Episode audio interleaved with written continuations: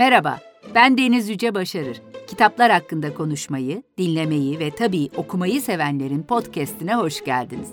Ben okurum başlıyor. Var olmak mı, yok olmak mı? Bütün sorun bu. Düşüncemizin katlanması mı güzel, zalim kaderin yumruklarına, oklarına? Yoksa diretip bela denizlerine karşı dur yeter demesi mi? Ölmek uyumak sadece. Düşünün ki uyumakla yalnız bitebilir bütün acıları yüreğin, çektiği bütün kahırlar insanoğlunun. Uyumak. Ama düş görebilirsin uykuda. O kötü.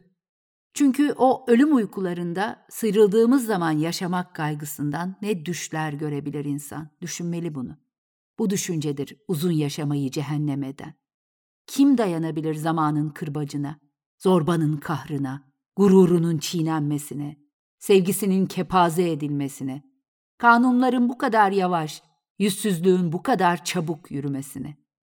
Kötülere kul olmasına iyi insanın, bir bıçak saplayıp göğsüne kurtulmak varken, kim ister bütün bunlara katlanmak, ağır bir hayatın altında inleyip terlemek, ölümden sonraki bir şeyden korkmasa, o kimsenin gidip de dönmediği bilinmez dünya ürkütmese yüreğini. Bilmediğimiz belalara atılmaktansa çektiklerine razı etmese insanı. Bilinç böyle korkak ediyor hepimizi. Düşüncenin soluk ışığı bulandırıyor yürekten gelenin doğal rengini. Ve nice büyük, yiğitçe atılışlar yollarını değiştirip bu yüzden bir iş, bir eylem olma gücünü yitiriyorlar. Ama sus bak, güzel Ofelia geliyor. Peri kızı dualarında unutma beni ve bütün günahlarımı. Dünya tiyatro tarihinin en ünlü tiradıyla başladık bu seferde. To be or not to be. Gözünüzün önüne getirin şimdi. Var olmak mı, yok olmak mı? Bütün sorun bu, diyor Hamlet sahnede. Hangi tiyatronun sahnesi siz seçin. Hamletinizi de gönlünüze göre alın sahnenin ortasına, artık hangi sevdiğiniz oyuncuyu çekiyorsa canınız. Bilinç böyle korkak ediyor hepimizi cümlesinde söyletin muhakkak hayal kahramanınıza. Ben pek severim o lafını. Eline sakın bir kafatası vermeyin. Bütün o karikatürlerde, çizimlerde olduğu gibi. Orada değil kuru kafanın rolü. O daha sonra çıkacak sahneye. Zaten eti çekilmiş kemiklerinden, gözünün feri sönmüş ama yine de koskoca Hamlet karakterinden rol çalmayı sürdürüyor yüzyıllardır. Bari siz izin vermeyin buna. Bu kez öyle bir konuğum var ki hattın öbür ucunda, ondan Shakespeare hakkında bilmediğimiz birçok şey öğreneceğiz birlikte. Bazı yanlış bilgileri de temize çekeceğiz. Hamlet'i de yatıracağız şöyle bir terapi koltuğuna, tiyatro tarihçisi gözlüklerini takıp baştan ayağa inceleyeceğiz. Yanı başımızda fırfırlı yakaları, elinde kuş tüyü kalemi, bir yerlerde mürekkep okkası, yazmaya her an hazır bir Shakespeare olacak. Ve adamın tabiatı böyle yazmadan duramaz. Evet efendim, konumuz Hamlet. Konuğumuz birçok Shakespeare çevirisi olan Türkiye'nin en önemli çevirmen ve dramaturglarından gazeteci, yazar Zeynep Avcı. Yine size hem çok donanımlı hem de sohbeti pek keyifli bir konuk çağırdım. Ben bayılırım onun sohbetine. Siz de çok seveceksiniz. Unutmayın bakın bu iyiliğimi. Hazır mısınız şöyle birkaç yüzyıl geriye gitmeye? Madem öyle, Shakespeare'in renkli dünyasına hoş geldiniz. Shakespeare, İngiliz ve dünya edebiyatının en bilinen, en önemli ismi tamam. Ama büyük bir çoğunluk sanki şahsen tanıyormuş gibi o yazmış olamaz bu eserleri diye iddia ediyor. Gizemli bir kişilik sonuçta bir yandan da oyuncu. Ne dersin bu muamma için Zeynep? Şimdi o zamanın kayıtları aslında o kadar da az değil. İngiltere kayıt tutan bir ülke. Dolayısıyla Shakespeare'in Shakespeare olduğunu biliyoruz bir kere. Böyle bir adam var. Oradan başlayalım. Hayat hikayesi doğru. Stratford upon Avon'da doğmuş. Tamam bir eldivencinin oğlu. Londra'ya gelmiş. Tiyatrolarda faaliyet göstermiş. Bütün bunların hepsi kayıtlı. Bu konuda bir kayıt eksiği yok yani. Hakkında çıkanlar var. Karga filan da demişler. Neyse yani çok eleştiri de almış fakat oyunları ve tiyatrodaki varlığı yaşarken de onay görmüş ve övülmüş biri. Bütün mesele kendi el yazısıyla bir eserinin bulunmayışı. Oysa bir sürü başka kayıt da o dönemin bazı insanları da son derece özenli, bir tek harf silmeden yazdığını söylüyorlar oyunlarını. Ama bunlar tabii ikinci el bilgiler.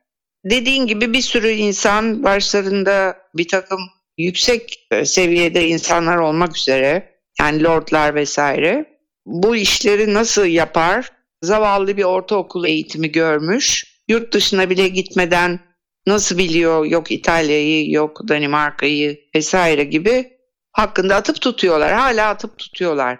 Her yıl bir sürü konferans falan düzenleniyor. Shakespeare yazmadı bunları diye. Baya böyle kuramlar, teoriler var. O yazmadı da şu yazdı diye kanıtlamaya çalışan değil mi? Tabii. Yani o teoriler organize bir hale almış durumda. Dernekleri var. Bu derneklere insan toplamak için ciddi bir faaliyet gösteriyorlar. Ama yani bunlar boşuna. Bu adam yazmış bunlar. İstedikleri kadar tepinsinler. Bütün mesele işte el yazısıyla bir belge yok. Ama el yazısıyla ilgili başka belgeler var değil mi eserleri olmasa da maddiyatla ilgili falan? El yazısıyla olan bir vasiyetnamesi var. Bir de Stratford upon Avon'daki mezarının başına konulacak olan metni var. İmzası var. Değişik şekillerde imzası var. Bir tanesi fena halde titrek, ölür ayak attığı imza. Hastalığının çok ilerlemiş olduğu varsayılıyor o imza yüzünden. Çok titrek. Yani kim yazdı sorusunun cevabı Shakespeare çünkü diğer adayların ortaya koydukları şey Shakespeare eserleriyle karşılaştırıldığı zaman hiçbir benzerlik yok açıkçası. Yani bu bütünlük Shakespeare'in içerdiği nitelikler geri kalan hiçbirinde yok. Gerek Marlowe, gerek Lord bilmem ne, gerek Kont bilmem ne kim olursa olsun. Bu zenginlik onlarda yok. Olsaydı zaten yaşadıkları sıradaki eserlerinde Shakespeare'inki kadar zengin bir şey çıkardı. Çıkmadı. Dolayısıyla yırtınıyorlar işte. Sonuçta eserlerindeki dilde bir tutarlılık var. Aynı zenginliği taşıyorlar. Sen bu o yazmadı inadını neye bağlıyorsun? Herhalde bu kadar büyük bir isim olması mı? Tabii bu çok sınıfsal bir şey Deniz. Yani bu adam orta sınıfın birazcık üstünde bir aileden geliyor. Tüccar ne de olsa baba. Ve muhtemelen anne okuma yazma bilmiyor. Babanın da imzasını çok kötü attığı söyleniyor. Belki tabii baba ticaret yaptığı için hesap biliyordur herhalde ama o sırada okuma yazma oranı çok zayıf özellikle taşrada fakat çocuklarını iyi okutmaya karar vermişler. İyi bir okula vermişler. Dolayısıyla yani tamamen sınıfsal bir kavga bu. Yani üst sınıf Cambridge, Oxford mezunları varken taşradan gelmiş bu velet olmaz yahu söylencesi. Ne haddine bir ortaokul mezununun. Ya olacak şey değil diyorlar. Ama bence ki birçok araştırmacının da görüşünü dile getiriyorum. Bütün bunlar beyhude. Bu adam yazmış. Kusura bakmayın vallahi sayın asilzadeler. Adam yazmış. Ya sorry evet. Sorry folks evet. Yok yeterince eğitimli değildi. Soylu bile değil sarayımı görmüş. Nereden bilecek Venedik'e gitmiş mi? Var mı bir seyahat tecrübesi? Hem para kazanmayı da biliyor. O zaman yazar olamaz değil mi? Vasiyetinde kitaplardan söz edilmiyor bile. Okumamıştır da bu. Bir ekip yazmıştır onun eserlerini. Belki de Francis Bacon ya da Oxford kontu. Yok yok, en doğrusu Christopher Marlowe olsa gerek tüm bu oyunların müellifi. Hatta belki de kraliçe, ta kendisi. Ne de olsa eli kalem tutan, bilgili, görgülü bir kadın bizim birinci Elizabeth değil mi? İşte böyle uzayıp gidiyor William Shakespeare hakkındaki tartışmalar, tevatürler. Doğum tarihini bile tam olarak bilmiyoruz bizim muamma William'ın aslına bakarsanız. Ama 26 Nisan 1564'te Stratford upon Avon kasabasının Holy Trinity Kilisesi'nde vaftiz edildiği kesin. E o zaman üç aşağı beş yukarı biliyoruz sayılır dünyaya arzı endam ettiği günü. Babası John deri tabaklayan, eldiven üreten bir tüccar. Annesi Mary biraz daha varlıklı bir aileden geliyor. Stratford'daki Henley Caddesi'nde bir evde yaşıyor aile. İsterseniz çiçeğinizi alıp gidebilirsiniz William'ın doğum yerine. Dünyanın dört bir yanından gelen hayranlarıyla birlikte gezebilirsiniz evi.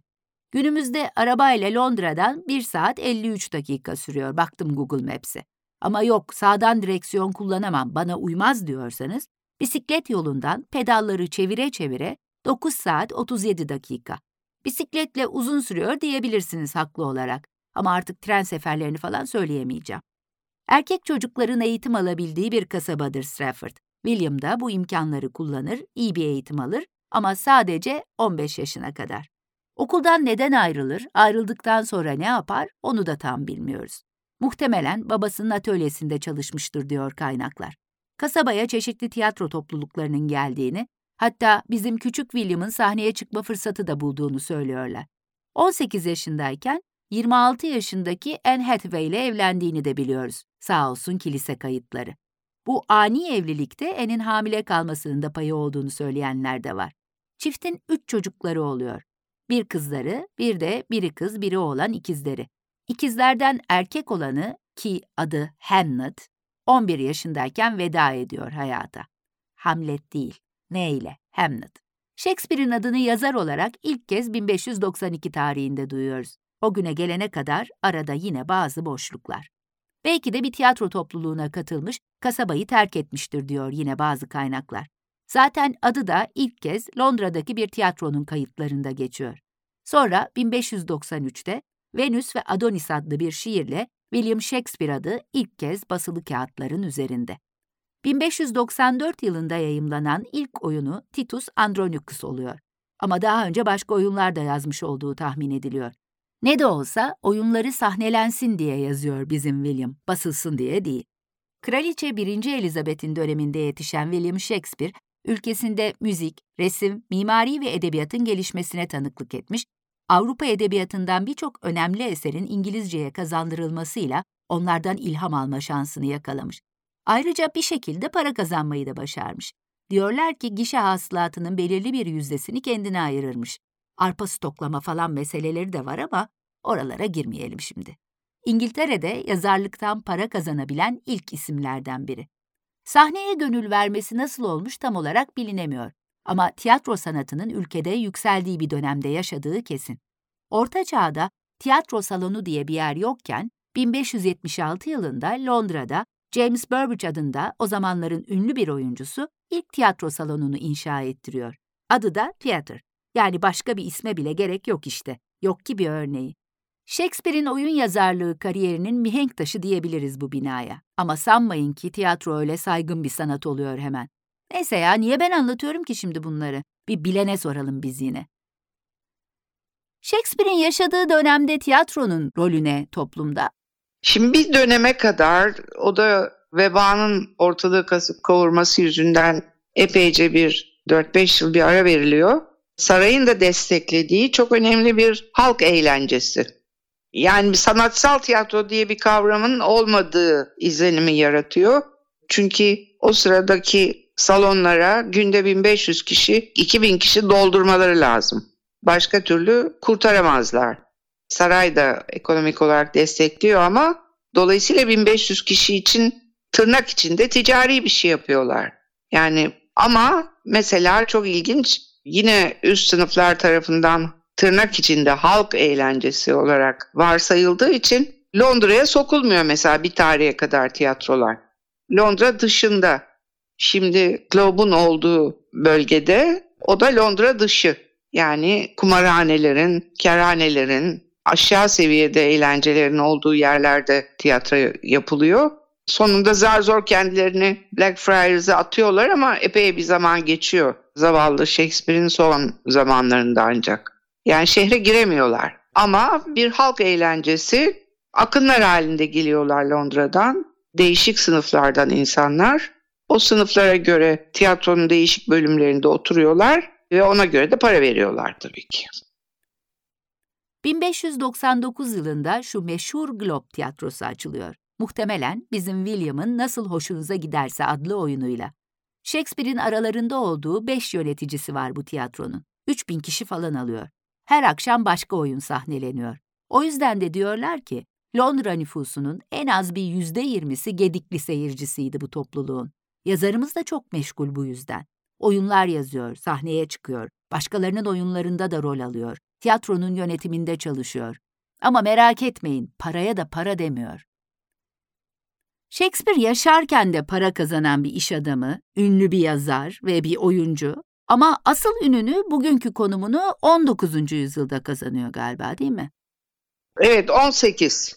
Yani iade itibar diyebileceğimiz şey 18. yüzyıl ama kendi zamanında da dediğim gibi birçok eleştiri, dergi, kayıt, hatırat gibi belgelerden edinilen bilgiye göre övülen bir adam. Yani medarı iftarımız diyen de var. O sırada Voltaire sarhoş bir yabaninin düş gücü bu kadar olur diye hakaret etmiş ama işte sonra iade itibar 18. yüzyıl başlarında başlıyor. Ama kendi döneminde dediğin gibi bir kere çok iyi tüccar. Stokçuluk yapıyor, tefecilik yapıyor, para kazanıyor. Adam para kazanmayı biliyor. Ticaret işini de biliyor yani. Gayet iyi biliyor. Yani o kadar iyi biliyor ki tiyatronun işletilmesi de onun üstüne kalmış olduğu için Globe'un hangi seyirciden ne kadar para kazanacağını çok iyi hesapladığında mesela aktörlerin üzerine atılacak o zaman insanların yemediği, zehirlediği domatesleri büfede satıyor. o domatesleri bile kullanıyor para kazanmak için iyi valla. Yani taşımasınlar zavallılar da Londra'dan oraya domateslerini ben satayım da onlar atsınlar yine benim aktörlerin üstüne diye.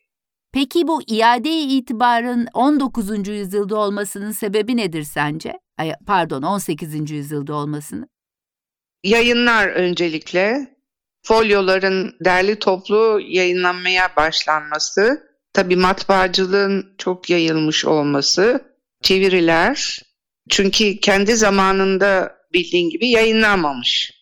Onun ölümünden sonra iki aktörü Allah razı olsun toparlamışlar yoksa oyunların hiçbiri elimize geçmeyecekti. Folyolar haline getirmişler. O folyoların basan kişiler tarafından mükemmelleştirilmesi, dayanıklı kağıtlara basılması, değişik yerlere dağıtılması ve tabii tiyatro da iadeye itibar kazanıyor. Çünkü bir tür sıradan bir eğlenceyken daha elit kısımlara da kesimlere de hitap etmeye başlıyor. Tiyatronun kendi içinde geçirdiği evrim de tabii Shakespeare'in işine yarıyor haberi olmadan. Ama dediğim gibi yaşadığı dönemden bu döneme kadar bu adam bilinen bir adam, meşhur bir adam ve başarısı takdir edilen bir adam. Ey göklerde yaşayanlar, ey dünya, daha ne olsun? Cehennem önüme mi gelsin? Ne yüz karası şey bu. Tut kendini yüreğim, tut kendini. Ve siz ey sinirlerim gevşemeyin birden. Gerilin, destek olun bana. Beni unutma mı dedi. Hayır zavallı ruh. Şu çılgın kafa durdukça çıkmayacaksın içinden. Seni unutmak ha. Aklımın kara tahtasından silerim de bütün boş anıları, bütün kitaplarda yazılan, çizilenleri, gençliğimden, öğrenciliğimden kalanları, yalnız senin buyruğun kalır. Beynimin defterinde, yapraklarında, ıvır zıvır bütün bildiklerimin üstünde, evet, yemin Allah'ıma o kalır yalnız. Ey çürümüş yürekli kadın, yılan, yılan, yüze gülen zehirli yılan. Yaz aklım, yaz defterine, yaz şunu.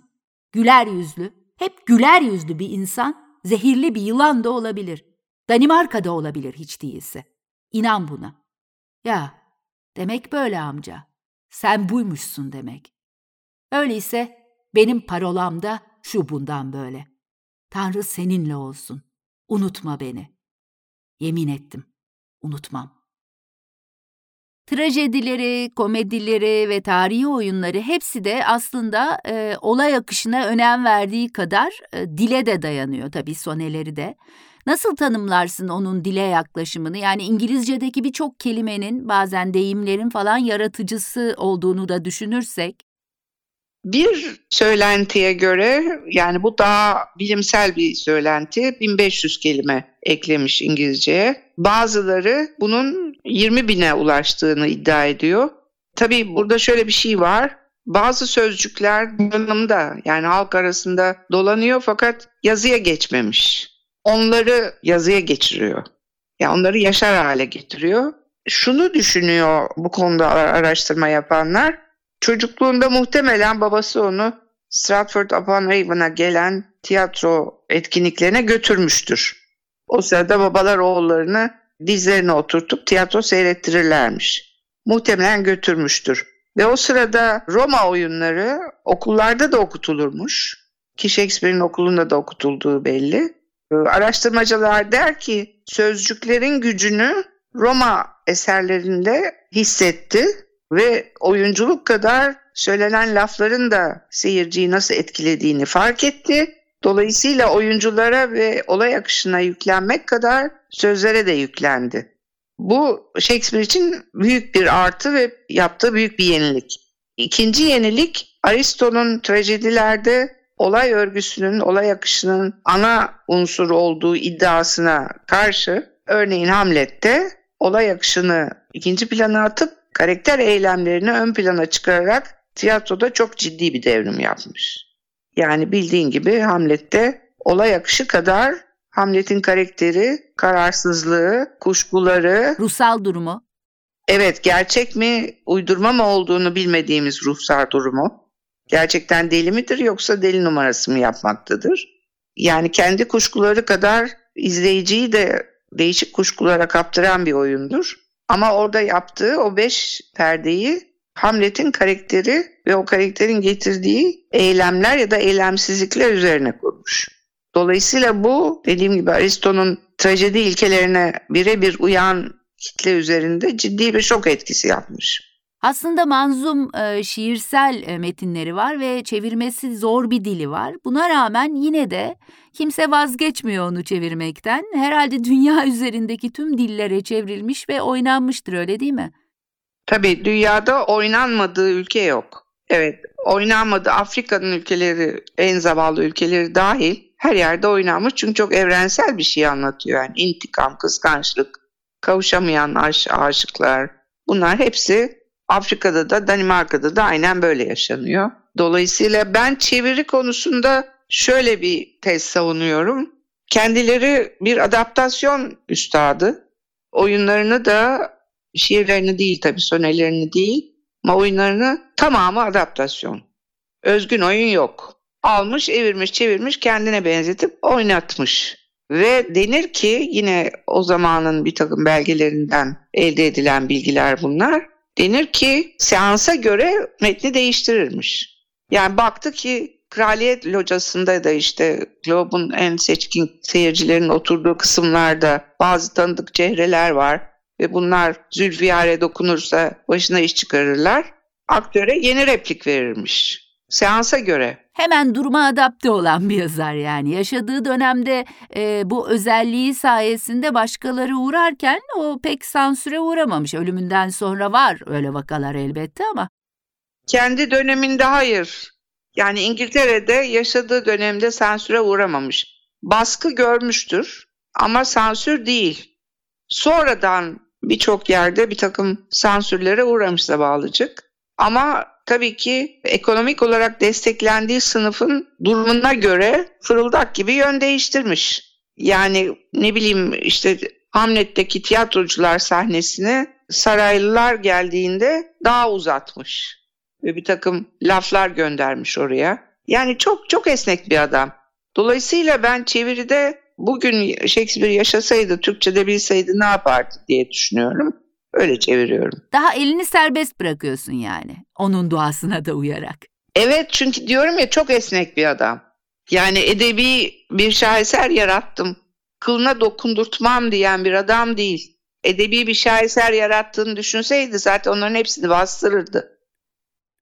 Orson Welles Shakespeare için dili yıldız ışığı ve ateş böceğidir. Güneş ve aydır. Gözyaşı, kan ve birayla yazmıştır ve sözcükleri kalp atışları gibi ilerler demiş. Hangi oyuncu onun sözcüklerine hayran olmaz ki ve bir Shakespeare oyununda başrol oynamak istemez? O sözcüklerin büyüsüne kapılmamak mümkün mü? Oyuncu olmaya da gerek yok aslında. İngilizcenin bugünkü zenginliğinde büyük rolü olan bir ozandan söz ediyoruz sonuçta. Birdenbire anlamına gelen all of a sudden diye bir deyim varsa bugün, onun sevilen komedisi Hırçın Kız'da duyulmuş ilk kez spor karşılaşmalarının en sevilen sözlerinden fair play, yani adaletli ve dürüst bir oyun sergilemek anlamına gelen o deyim, Fırtına'da sevgilisi Ferdinand'la satranç oynarken dökülüyor oyunun kadın karakterlerinden Miranda'nın ağzından. Ya da Love is Blind, aşkın gözü kördür kavramı Venedik tacirinde, Veronalı iki centilmende 5. Henry'de arzı endam ediyor. Daha çok örnek verilebilir elbette ama korkuyorum bu bölümün sonu gelmeyecek diye. Tadında bırakmak lazım ne de olsa tüm güzellikleri. Metinlerinde ayrıntılı sahne talimatları bulunmadığı söylense de Yazdığı repliklerle rehberlik ediyor karakterleri canlandıracak olanlara. Tutuyor elinden, sahnede var ediyor kişiyi. Dedik ya, oyunculuk mesleğine gönül vermiş birinin bir Shakespeare karakterine bürünmek istememesi mümkün değildir bence. Hele Hamlet. Hadi artık gelelim şu meşhur Hamlet karakterine. Gelelim. Dünya tiyatro tarihinin en ünlü karakteridir herhalde kendileri.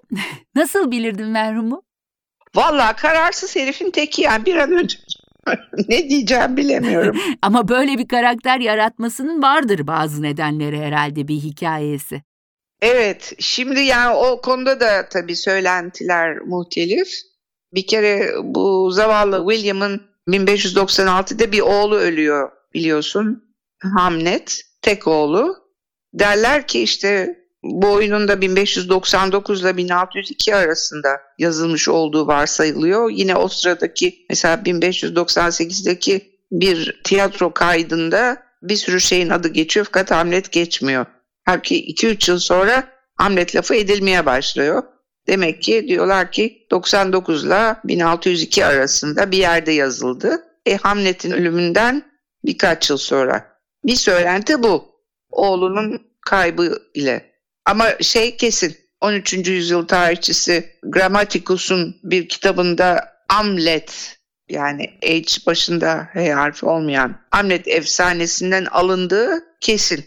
Sonra 1. Elizabeth döneminde yazılmış Ur Hamlet diye bir oyun var. Muhtemelen Kid tarafından yazılmış bu fakat metni yok. Yani metni günümüze gelmemiş fakat oynandığına ilişkin kayıtlar var. Oradaki olay örgüsüyle Hamlet'in olay örgüsü çok benziyor. Yani gördüğün gibi oradan buradan toplaya toplaya bir şey yapıyor adam. Ama yaptığı şey bütün o geride bıraktıklarının üstüne çıkıyor ve bugüne kadar da kahramanca geliyor. Oynandığı sırada da dediğim gibi demin bayağı etkilemiş tiyatro camiasını. Özellikle karakteri yüzünden, Hamlet yüzünden. Yani baş karakterinin hala etkisi var insanlar üzerine. Nasıl bir adam bu? Bir, bir sürü soru var bir kere. Yani gerçekten deli mi? Bu bir. Mesela oyunda Ophelia ile konuşuyor. Arkada Polonius ile Claudius onu dinliyor bu konuşmayı. Hamlet onların orada olduğunu biliyor mu? Muhtemelen biliyor. Ophelia'ya karşı da dengesiz. Evet, birdenbire Ophelia'ya niye kötü davranmaya başlıyor? Yoksa yattı mı Ophelia ile? Ophelia ile yatmış olabileceği oyunun bir yerinde Ophelia'nın Gertrude'a çiçek veriyor Ophelia. Sedef otu, sana da sedef otu, bana da sedef otu diyor Gertrude'a. Sedef otu çocuk düşürmekte kullanılırmış o sırada. Yani bir söylentiye göre de Ophelia hamile mi? Evet, öldürüldü mü, intihar mı etti, kaza mı? Belli değil. Hamlet intihar etmeyi düşündü mü? Kalkıştı mı? Çünkü to be or not to be repliği tamamen intihara eğilimli birinin repliği. Filan gibi sorularla dolu. Dolayısıyla oyundan çıktığında tamam herkes öldü, Norveçli de Danimarka'yı ele geçirdi, biz düzel erdik diyemiyorsun. Bütün bu sorularla çıkıyorsun. Seyirciyi de hep ikilemde bırakan bir oyun. Feci halde. Öyle görünüyor. Yani Hamlet kendisi ne kadar kuşkulu ve tereddütlüyse bizi de o kadar kuşku ve tereddüt içinde bırakıyor. Yani düşünüyorsun tamam hayaletin teki geldi beni öldürdü dedi. Bunun için cinayet mi işlemek lazım? Değil mi? Sonra mesela annesini ensestle suçluyor. Bugüne göre değil ama o güne göre gerçekten ensest. Ölen bir adamın erkek kardeşinin onun karısıyla evlenmesi ensest oluyor. Ya o kadar çok suç var ki bu oyunda. Ensest var, ihanet var, suikast var, intihar var, cinayet var. Ne istersen var. Çok farklı yorumlara maruz kalmış elbette bizim Hamlet. Ee, hem reji anlamında hem de analiz anlamında. Ee, bunlardan biri de psikoanalizin kurucusu Freud'dan gelmiş. Onun Oedipus kompleksinden muzdarip olduğunu söylemiş değil mi? Evet, Oedipus kompleksi demiş çıkmış işin içinde. Valla bilemiyorum yani Freud karşımda olsa ya şunu bir açıklasın ha bu sadece Oedipus kompleksiyle kalacak bir oyun değil derim. O kadar çok ögesi var ki oyunun. Yani annesine Oedipus kompleksi duyuyor diye olmuyor bütün bunlar. O zaman niye Ophelia'yı hırpalıyor? Niye bu kadar tereddüt geçiriyor? Çok fazla ögesi var. Freud da ne yapsın kendi alanı bu işte. Zaten bir de iktidar meselesi var. Hamlet aslında tahtın varisi ama araya anneyle evlenen amca giriyor. Yani tahtla arasındaki engel de amca. Bunun da bir etkisi var elbette Hamlet'in davranışlarında. Bir de o sırada İngiltere'nin durumu var dini olarak. Katoliklik ile protestanlık arasında büyük bir sıkıntı içinde İngiltere. Biliyorsun daha önce Katolik kilisesinden yani Roma'dan ayrılıp yeni bir din peşine koşmuş kraliyet ama halk henüz Katolikliği gizli gizli icra ediyor. Şimdi mesela Hamlet'te baba Katolik, Hamlet Protestan. Böyle bir itiş kakış da var. Bunu yani döneme uygun bir tavır aldığını konuştuk ya ona da dokundurmalar var. Çünkü bir yerde bu bir iblis mi cehennemden gelen diyor. Bu bir protestan lafı. Katolikler huzursuz ruhların hayalet haline gelip insana bir şeyler söylediğine daha fazla inanıyorlar. Zaten bu oyunların yazıldığı dönemde toplumun nasıl olduğunu, neler yaşandığını, hangi koşulların sürdüğünü bilmeden yeterli bir analiz yapmak da zor metin hakkında herhalde. Tabii tabii. Yani o dönemi bilmeden Shakespeare'in neyi neden yazdığını kestirmek biraz zor. Yani dediğim gibi bir salonu doldurmak amacı güttüğünü, para kazanması gerektiğini bilmemiz lazım. Kendi hayatının o sıradaki tiyatroculardan daha az kültürlü gözükmesine sebep olduğunu bilmemiz lazım. Çünkü mesela publarda falan buluşup tiyatro sohbetleri yapıldığında üst düzeyden atıp tutarak yani işte Oxford ve Cambridge ahkamıyla aralarında bizimki yok. Bizimki haldır haldır ya yazıyor ya hesap yapıyor ya arpa alıyor stokluyor. Yani çok ayrıksı bir duruşu var dönemine göre. Ama tabii esas gücünü dönemden bağımsız insanlığa dair tüm konulara, meselelere bakabilmesinden alıyor. Yani o yüzden bugün de yazdığı her şey geçerli.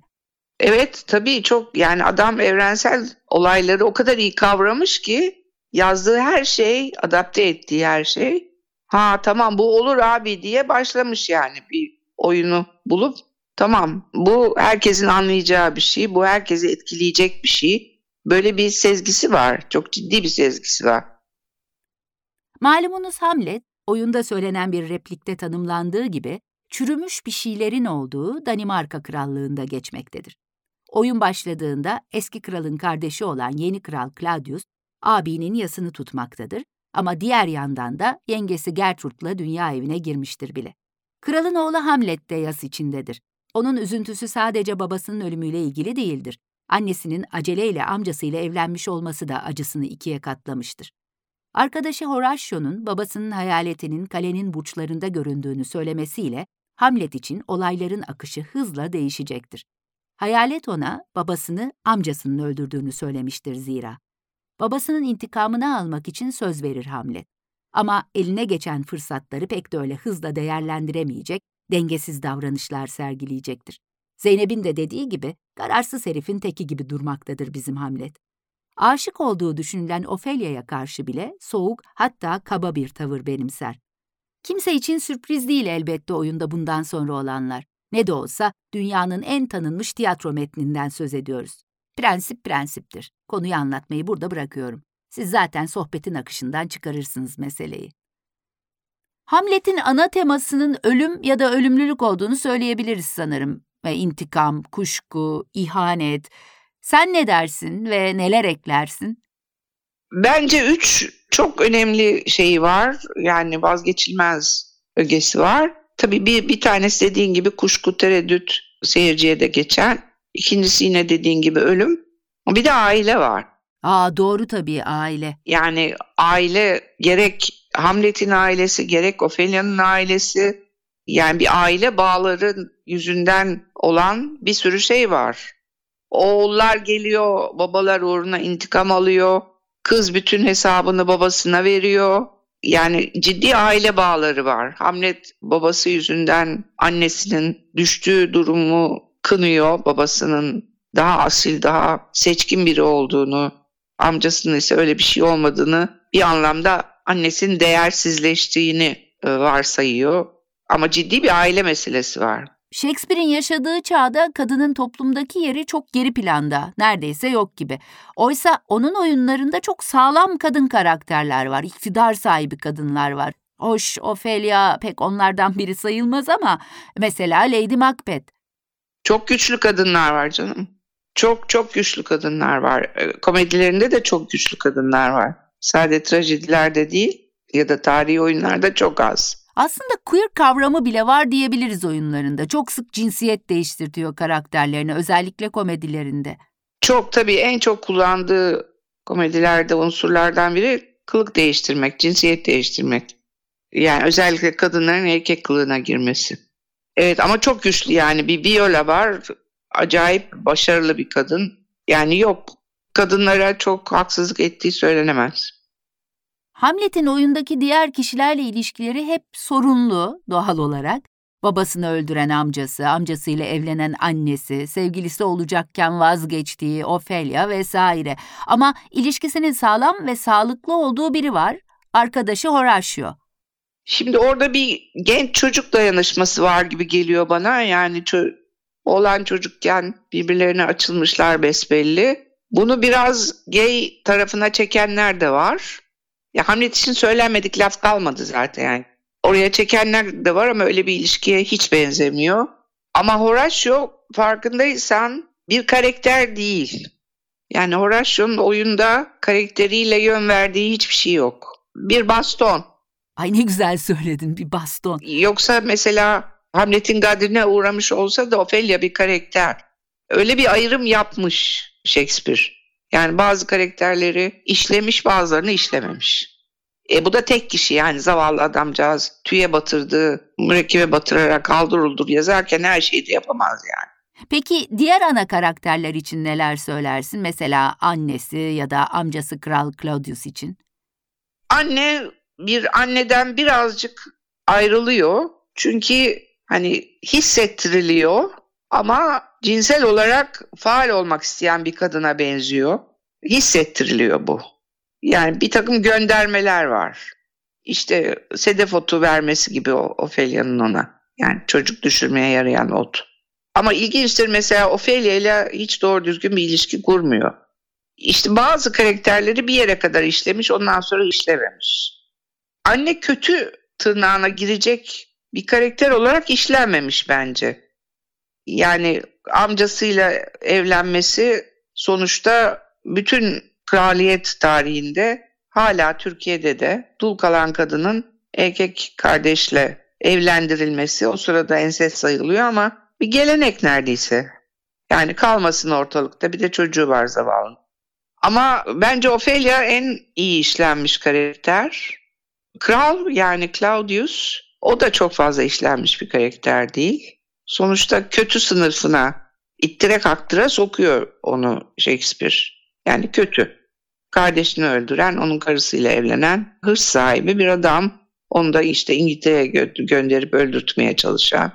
Yani kötü kişi o. Ama yine de onu ibadet ederken öldüremiyor. Oh, yalnızım nihayet. Ah nasıl bir uşak, ne aşağılık bir köleyim ben. Utanmalı değil miyim şu oyuncudan ki sadece bir oyunda bir acının gölgesinde yalnız düşüncesinin avucuna alıyor yüreğini. Allak bullak oluyor yüzü gözü bu etkiden. Gözyaşları içinde geçiyor kendinden. Hıçkıran sesi, soluğu ve her haliyle emrine giriyor kafasındakinin. Bir hiç uğruna hem de bütün bunlar. Hekuba uğruna. Ona ne Hekuba'dan, ondan Hekuba'ya ne? Yine de ağlıyor. Ne yapmazdı öyleyse, onun içinde olsa benim acımın kaynağı, nedeni? Gözyaşına boğardı sahneyi. Korkunç çığlıklarla paralardı yürekleri. Korku salardı bilmeyenin içine. Dondururdu gören gözleri, duyan kulakları. Bense ne yapıyorum? Ben, ben uyuşuk, ben pısırık, ben aşağılık herif. Bulutlarda sürtüyor, dalga geçiyorum. Ne yapacağımı bilmeden, ağzımı açmadan, açamadan. Oysa koca bir kral var ortada. Tacına, tahtına, güzelim canına, kahpece, kalleşçe kıyılmış bir kral. Korkan biri miyim yoksa ben? Alçak diyen biri yok mu bana? Bir tepeleyen yok mu beni? Yok mu biri sakalımı koparıp yüzüme çalan? Yok mu biri gelsin çeksin beni burnumdan? Tıksın yalanları bu boğazımdan içeri ciğerlerime. Yok mu bunu yapacak biri yok mu? Yapsın razıyım. Karşı koyamam ki zaten. Güvercin yüreklinin biriyim. Ezilmeyi acılaştıran zehir yok ki bende. Olsaydı çoktan yedirmez miydim çaylaklara o köpeğin bağırsaklarını, o kanlı, o iğrenç herifin, o vicdansız, kalleş, çamur ruhlu herifin. Ey alınmamış kan, ne zavallı bir eşekmişim ben. Nasıl olur da öldürülmüş sevgili babasının biricik oğlu ben, gökler, cehennemler öc almaya zorlarken beni, oturmuş gönül avuturum kelimelerle, kaldırım yosmaları, aşçı yamakları gibi.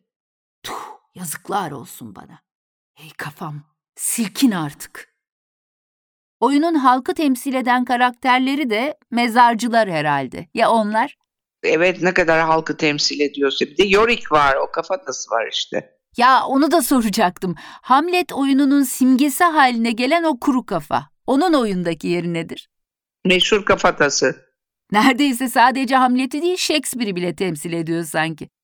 Tabii Hamlet kadar meşhur o kafatası. Bir de yanlış tabii kullanılıyor. Eline kafatasını alıp olmak ya da olmamak dedirtiliyor. Halbuki o replik orada değil. Peki rolü nedir kafatasının? Yine ölüm teması işte olmak ya da olmamak o yüzden yapıştırılmış oraya. Yani yine ölümlülük, ölmek. Yani bu oyun boyunca Hamlet'in ölümün kıyısında gidiş gelişlerinin belirtilerinden bir tanesi de o. Yani ölümle burun buruna zaten hayaletle yola çıkıyor. Oyun zaten öyle başlıyor. Evet, öteki dünyadan gelen bir mesajla yola çıkıyor ve öteki dünyaya gidebilmek için elinden geleni yapıyor ve gidiyor sonunda. Shakespeare'in oyunlarını üç ana başlıkta toplayabiliriz. Trajediler, komediler ve tarihi oyunlar. Trajedi olarak sınıflandırılan oyunları Titus Andronicus, Romeo ve Juliet, Julius Caesar, Otello, Macbeth, Kral Lear, Antonius ve Kleopatra, Coriolanus, Atinalı Timon ve tabii Hamlet. Hadi herkes kafasından küçük bir hesap yapsın. Hangilerini izlediniz ya da okudunuz? Eğer listeyi tamamlamak için uzun bir yolunuz varsa, size yazarın gerçek başyapıtları olarak gösterilen ileri dörtlüden başlamanızı öneririm. Hangileri mi? Elbette Otello, Macbeth, Kral Lear ve bizim oğlan yani Hamlet. Bir de aralarında bir yaz gecesi rüyası, kuru gürültü, nasıl hoşunuza giderse Venedik taciri, 12. gece, hırçın kız, kısasa kısasın da olduğu komedileri var ki pek neşeli, pek şen şakrak ve hareketlidir onlar. Son yıllarda günümüze dair esprilerle popüler çizgide seyreden birçok örneğini seyretme şansımız oldu. Müzik, dans, güncel olaylardan esinlenen repliklerle genç nesilleri de tiyatroya çekiyor bu tarz sahnelemeler.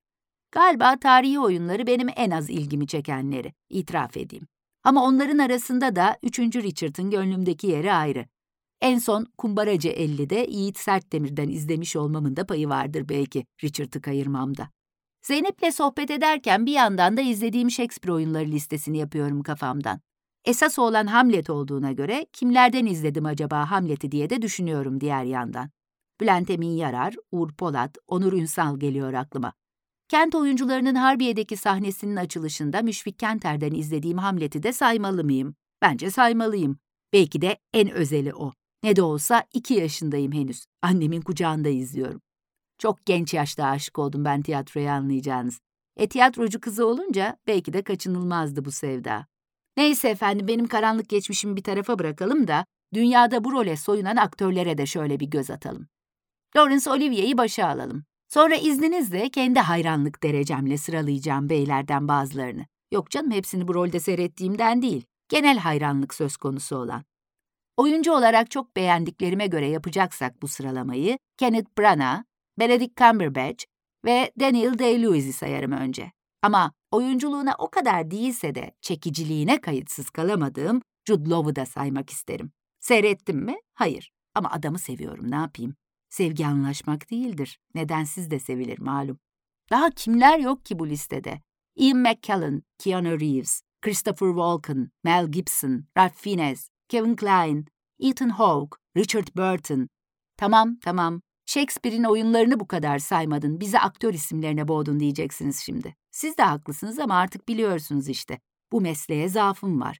İdare ediverin biraz şu garip oyuncu kızı kulunuzu. Kaç Hamlet seyrettin? Kaçında işin içindeydin? E, işin içinde sonuncu biliyorsun tek kişilik Hamlet yaptım ben. Bülent Emin Yarar'la. Hala evet hala oynuyor. Bu oyun tam olarak sahnelenmiyor biliyorsun. Beş Berlin'in tamamı oynandığında altı buçuk saat sürüyor. Oo altı buçuk saat. Bir tek Işıl Kasaboğlu bu cesaret etti bu işe. İzmit Şehir Tiyatrosu'nda Tardu Flord'un Hamlet oynadığında altı buçuk saat sürdü. Üç ara verildi. Arada dürüm ve ayran ikram edildi. Başka türlü tahammül de edemeyecek bunlar diye. e altı buçuk saat olunca haliyle acıkır insan. Fakat çok başarılıydı. Tardu da çok başarılıydı. Onun dışında yani tam Hamlet'i hiç seyretmedim başka. Peki yurt dışında da mı hiç tam seyretmedin? Hayır 6 saat oynamıyorlar Deniz. Hiç tamamını oynayan bir prodüksiyon olmamış mıdır? Olmuştur ama şey değildir yani popüler tiyatrolarda değildir. Deneme sahneleri yahut öyle fringe öyle bir şeydir. Hiç duymadım yani belki vardır aramadım. Belki değil mutlaka vardır tam metin. Ama inan ki fazlası var yani o altı buçuk saat biraz kesilmeye muhtaç. Hamlet rolünde en beğendiğin oyuncuları sorsam? Tabii başta Bülent ama Tardu çok iyiydi o altı buçuk saatlik oyunda. Dünyadan hangi oyuncuları söylersin peki? Dünyada hatırlamıyorum ya. 1968 yılında Kent oyuncuları da oynuyor Hamlet'i. Müşfik Kenter canlandırıyor. E, perde kapanmasa görecektiniz de benim topluluğun kuruluş hikayesini yazdığım kitapta da var. Sen de onlarla bir gazeteci olarak röportaj yapıyorsun. Biliyorum. Evet herkes beni arıyor kitabı her okuyan. Sanki o kitabın en önemli şeyi benmişim gibi. önemli bir tanıklık gerçekten. Yani çok önemli bir yerde yer aldım diye mutluluktan ölüyorum. Müşfik Kenter'in performansı nasıldı? Hatırlıyor musun o prodüksiyonu? Evet Müşfik evet. İyiydi Müşfik de çok iyiydi. Çok iyiydi. Tabii ki hatırlıyorum. Engin çok iyiydi. Engin Cezar. Cezar. Kadın oyuncular da var canlandıran. Ya Fatma Girik değil mi? Ayla Algan da var tiyatroda. Ayla, Ayla'yı da seyrettim doğru. Ama yani o kadar çok şey seyrettim ki Deniz bir anda hepsini hatırlayamıyorum. Herhalde en az 10 prodüksiyon falan seyretmişsindir. En az. Bir de 2-3 tane de Fransa'da var. İngiltere'de de izlemişsindir herhalde. İngiltere'de de var. Yani Stratford upon Avon'da seyrettim. Vallahi kim oynuyordu hatırlamıyorum. Royal Shakespeare'den. Bir de filmler var. Filmler var tabii, tabii, tabii. tabii. Oscar aldı biliyorsun filmi. Laurence Olivier'in canlandırdığı. Peki kaç Shakespeare oyunuyla hemhal oldun? Çevirisini yaptın falan. Bir dakika. 1, 2, 3, 4, 5, 6. 6 sanıyorum. 6 evet. Bülent Emin Yarar'ın oynadığı Hamlet'in de dramaturjisi sana ait. Onu işte tek kişiye indirdim. Sabahattin Eyüboğlu çevirisiyle. Çünkü sevgili Bülent o çeviriyi ezbere biliyordu. Yani bir daha çevirmeme katiyen razı olmadı. Onu ezberlemiş herif. Dolayısıyla çok kolay oynadı. Hamlet, Hırçın Kız, Venedik Taciri, Kısasa Kısas, 12. Gece. Neyse işte şimdi aklıma gelenler bunlar. Shakespeare'in en sevdiğin oyunu hangisidir? 12. Gece'yi çok severim. Yani komedilerden. Çok akıllı, bir, çok zeki bir oyun. Tabii Hamlet'i çok severim. Tuhaf bir şekilde Titus'u çok severim. Yani Okan Revan çok tuhaf bir oyundur. Fırtınayı çok severim. Bir yaz gecesi rüyasını çok severim. Ha, ondan tamam onu da kısaltarak bir şeyler yaptım. Ondan da epey uğraştım. Yani işte zaman içinde bir sürü şey oldu Denizciğim. Dinleyicilerimiz diyelim ki Hamlet'i izlediler ya da okudular. Bir oyun daha koyacak olsalar yanına. Hangisini önerirsin? Öbür telden çalalım bir yaz gecesi rüyası ol. Çünkü şiirsel bir güzelliği var o oyunun. Yani çok neşeli, çok hızırca, çok hoş bir oyun. Shakespeare'in meşhur Globe Tiyatrosu 1613 yılında 8. Henry oynanırken bir yangına kurban gidiyor. Ama ertesi yıl yeniden inşa ediliyor. 1642 yılında Püritenler tiyatroyu yasaklayana kadar da halka ağırlamayı sürdürüyor. Kimdir bu Püritenler derseniz, ahlak kurallarına sıkı sıkıya bağlı, eğlencesiz ve basit bir hayat isteyen bir protestan grup.